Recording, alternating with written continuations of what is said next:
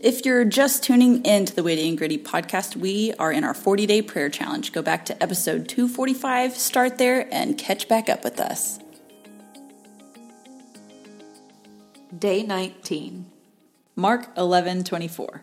I tell you, you can pray for anything, and if you believe that you've received it, it will be yours.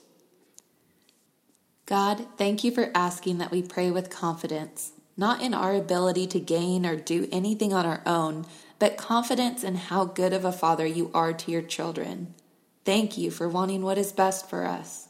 Thank you for knowing and controlling all the moving pieces. Help us respect your timing on the things we ask. Help us trust that your decision is best.